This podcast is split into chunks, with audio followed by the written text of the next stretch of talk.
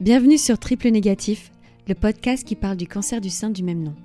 Savez-vous qu'il existe 4 cancers du sein à l'heure actuelle? Le cancer du sein triple négatif touche principalement des femmes de moins de 40 ans il concerne entre 15 et 20% du cancer du sein. Dans ce podcast, je vous expliquerai ses particularités, pourquoi c'est un cancer qui se soigne mal, mais aussi toutes les étapes de ce que je vis actuellement. Je suis Émilie Dodin, j'ai 33 ans, j'ai deux enfants de moins de 4 ans j'ai créé le blog mode et beauté The Brunette en juin 2007, puis co-créé deux podcasts Power et Power Mama. J'ai aussi sorti un livre sur la maternité appelé Liberté, Égalité, Maternité en mai 2020. Bref, je suis une femme qui ne s'ennuie pas, malgré la maladie. Bonne écoute. À l'annonce de la maladie, ma fille venait juste d'avoir un an. Je pense qu'elle a senti que j'étais malade car son comportement avec moi a changé. Il suffisait que j'apparaisse dans une pièce pour qu'elle change de comportement, arrête de jouer ou veuille absolument que je la prenne dans les bras. Je l'ai vue grandir avec la chimio. Elle est passée de zéro dent à quasiment toutes ses dents. Euh, elle s'est mise à marcher en trois semaines et elle a développé le langage en même temps. Une soif de vivre de montrer à sa maman malade tout ce qu'elle pouvait savoir faire en, en si peu de temps. J'ai fini la chimio, je me suis retrouvée avec un bébé qui commence à se transformer en petite fille. C'est là qu'on se rend compte que le temps passe très vite. J'ai commencé la deuxième partie de la chimiothérapie, le Taxol, le 29 décembre 2020. Je venais juste de me débarrasser de ma mucite récalcitrante, j'avais le moral dans les chaussettes. J'avais tenu le choc pendant les EC, j'avais serré les dents comme jamais depuis le début de la chimiothérapie, et voilà que mon corps me trahit.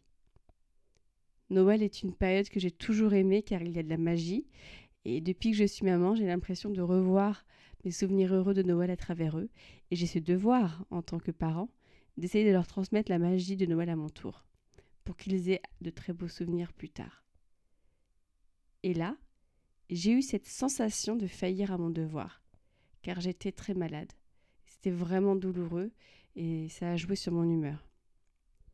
Le 28 décembre, nous avions rendez-vous avec mon oncologue, et c'est la première fois que mon conjoint le rencontre j'ai cette appréhension comme bizarre, comme quand je fais rencontrer deux personnes qui comptent vraiment dans ma vie.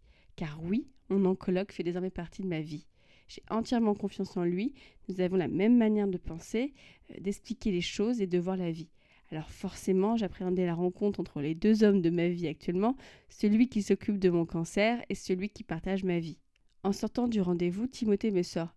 Je le trouve moins optimiste que la chirurgienne, mais il a l'air bien. Ouf, il est validé et le lendemain commence ma nouvelle chimio, censée être plus facile, le Taxol. 12 séances toutes les semaines, tous les mardis. Donc quand j'y suis retournée le 29 décembre, j'étais très tendue. La peur des effets secondaires des EC était bien présente. J'avais envie de vomir rien qu'en allant dans ma chambre. Le problème, c'est que cette nouvelle chimio pouvant être très allergisante, ils vont la passer très lentement dans les tuyaux pendant les deux premières séances. Je passerai donc 5 heures à l'hôpital pour ma première séance et 4 heures pour la seconde. J'ai passé cette première séance cachée sous mon plaid pour éviter les nausées, car ma voisine de chambre mangeait le plateau repas de l'hôpital. D'ailleurs, c'est fini pour moi. J'ai juste envie de vomir quand je vois ou que je sens passer un plateau repas. Ce n'est pas que le taxol donne des nausées, non, non, non, non, c'est le traumatisme de l'EC qui ressurgit la mémoire visuelle, olfactive du corps qui se rappelle ses dernières réactions. Il m'a fallu deux séances pour que mon corps comprenne qu'il n'allait pas se faire agresser par les nausées, que le Taxol était une chimio plutôt cool. Hormis l'antihistaminique donné en prémédication pour éviter les allergies de cette chimio, tout se passe relativement bien. Chez moi, l'antihistaminique me fait dormir, donc il m'est souvent arrivé de dormir pendant mes séances, alors que j'avais prévu soit de l'écriture, soit le visionnage d'une série. Mais j'y ai fait de très très belles rencontres. Valérie, ma sœur de combat triple négatif, qui se trouve être ma voisine, elle doit habiter à 70 mètres de chez moi. Jenny, une jeune femme atteinte d'un cancer du sein dépendant. Et celle dont j'oublie le nom parce que je ne vous ai pas dit, c'est que la chimio vous laisse dans un brouillard assez difficile. Il y a certaines phrases que je n'arrive pas à finir, il m'arrive d'oublier beaucoup de choses, et je mets un temps fou à finir certaines tâches. Alors que j'ai continué de travailler. Je trouve ça complètement dingue. Je n'arrive plus à me concentrer, tout me demande un effort surhumain. Comme on m'avait prévenu, on change physiquement. Mais si les sourcils qui n'étaient pas tombés pendant le C ont commencé à se faire la malle progressivement, jusqu'à l'évidence. Oui, j'ai vraiment changé, mon corps est celui d'une malade du cancer. Malade, on se ressemble toutes. plus de cils, plus de sourcils, plus de poils, plus de cheveux, plus d'identité propre. Nous ne sommes que des têtes d'œufs malades. Alors que c'était l'étape que je craignais le plus, celle qui me faisait sombrer, j'ai réussi à lâcher prise sur mon reflet dans le miroir. Je ne me reconnais plus. Je ne me trouve pas forcément belle, mais je m'en fiche. Car je ne suis pas la seule à vivre ainsi, à ne plus me reconnaître, à vivre avec des artifices, perruques, crayons pour les sourcils, beaucoup de fond de teint. Vu mon patrimoine génétique, j'ai de la chance qu'il me reste quelques poils au niveau des sourcils, me permettant de les tracer à l'aide d'un crayon. J'ai arrêté le mascara alors que j'adorais ça. Enfin, j'en mets de temps en temps quand même pour faire des photos. Et il me reste à peine une dizaine de cils sur plusieurs centaines qui bordaient mon œil. Malade, je me rends compte que mes cils ainsi que mes sourcils faisaient partie intégrante de mon identité. Mes yeux verts font pâle figure sans eux. Mon regard n'est plus le même mais je sais que ça repousse, contrairement au sein que l'on va m'enlever sans me le remplacer. Néanmoins, j'ai l'impression d'avoir eu une très belle chimiothérapie. Alors je trouve ça complètement atroce de dire cela, mais c'est ce que je ressens maintenant que l'ai terminé. J'ai bien sûr eu des moments difficiles, des jours sans comme je les appelle. Il y a des jours qui sont plus difficiles que d'autres. Aujourd'hui, c'est un jour sans. J'ai pris une petite claque en traversant la cour de récré de mon fils le matin il y avait des gamins qui étaient, des gamines qui étaient. Euh, c'est la cour élémentaire et je voyais des enfants avec des masques et, et déjà ça m'a beaucoup attristé de voir des enfants de 6 ans avec des masques. Je lui dis, quel monde on laisse à nos enfants. Et, euh, et ce qui était difficile, c'était de me dire, si ça se trouve, je verrais même pas mes enfants rentrer à l'école élémentaire. Et je me suis dit, mais c'est pas du tout ce qu'on prévoit de faire quand, quand on fait des enfants, on prévoit pas qu'on va les quitter très tôt. Et euh, c'est difficile. C'est quelque chose, une pensée qui est difficile et voilà, ça arrive malheureusement des jours de pas être bien et aujourd'hui c'est c'est un jour sans. C'est un jour sans.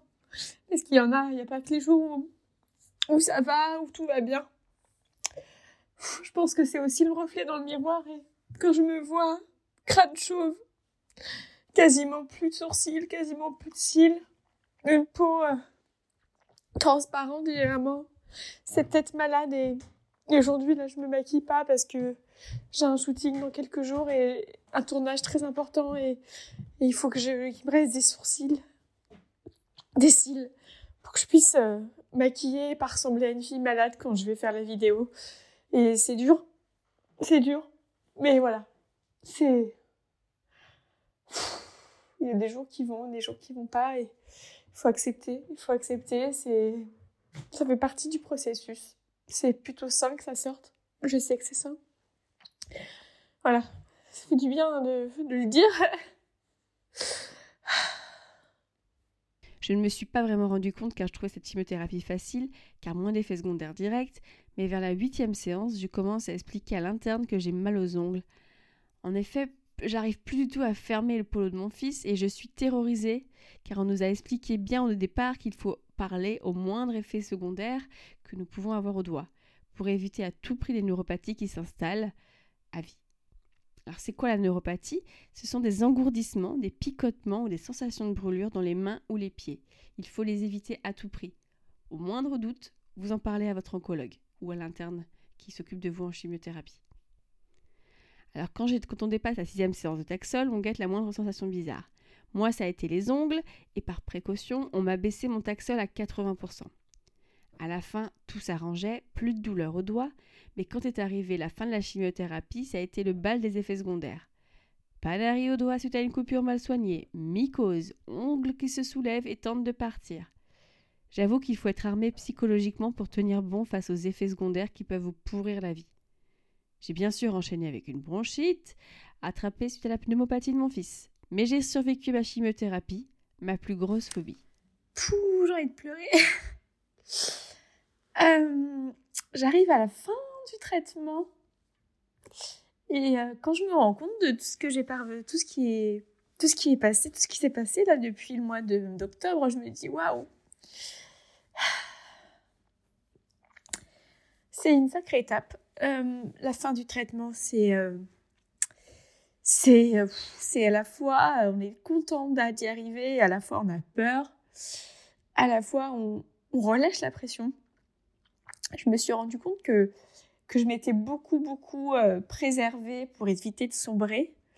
Et, et, là, je pense que je vais là je suis très émue d'enregistrer cette pensée que j'ai là à l'heure actuelle et je suis très émue de penser au, au... Parce qu'il me reste huit jours. Dans huit jours, j'ai fini. Normalement, la dernière injection. Et euh, j'ai hâte. J'ai hâte. Bordel, j'ai hâte. c'est pas... C'est pas très facile. C'est... Euh... C'est un chemin de croix. C'est... Euh... Je sais pas quoi dire. C'est... Je, je, je sais pas si, si j'ai réalisé tout ce qui s'est passé ces derniers mois je sais pas, en fait. Je, pense que le travail m'a sauvée, et je le dis sincèrement. Le fait d'avoir été occupée pendant euh, euh des heures, j'ai pas vu mes journées passer. Enfin, j'ai vraiment rien vu passer. Je me suis pas ennuyée un seul instant, à tel point que j'ai beaucoup de retard dans mes séries, euh, dans mes livres. J'ai une pile de livres à lire et que je, mets beaucoup de temps à terminer mes livres. Je mets, je me suis pas ennuyée du tout, et je pense que c'est ce qui m'a aussi aidé à pas sombrer à pas me retrouver toute seule juste avec mon cancer. Et, euh, et là, voilà, je me dis, dans huit jours, c'est fini, quoi. Enfin, c'est, fou. Et j'ai tellement hâte. Oh c'est... Euh... Ouais.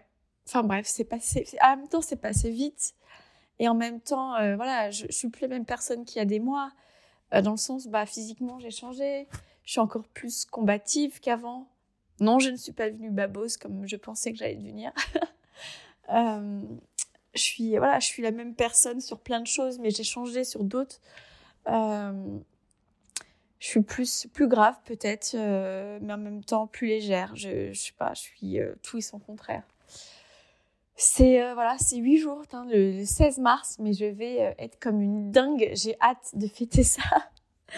Voilà, c'était ma pensée du jour. Euh, il est lundi, on est lundi 8 mars, c'est la journée euh, du droit des femmes.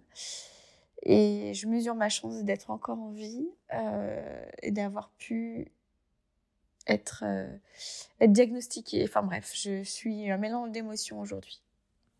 Voilà, aujourd'hui je suis à quelques jours de mon opération et j'ai hâte. Je n'ai pas l'impression que le Taxol a vraiment fonctionné sur mes six nodules cancéreux. On verra ce que l'avenir me réserve, mais en attendant, je continue d'y croire. Je dédie cet épisode à Anaïs, Mélanie, Virginie et les autres triplettes aux femmes qui meurent d'un cancer du sein. À vous qui démarrez ce combat, vous n'êtes pas seul.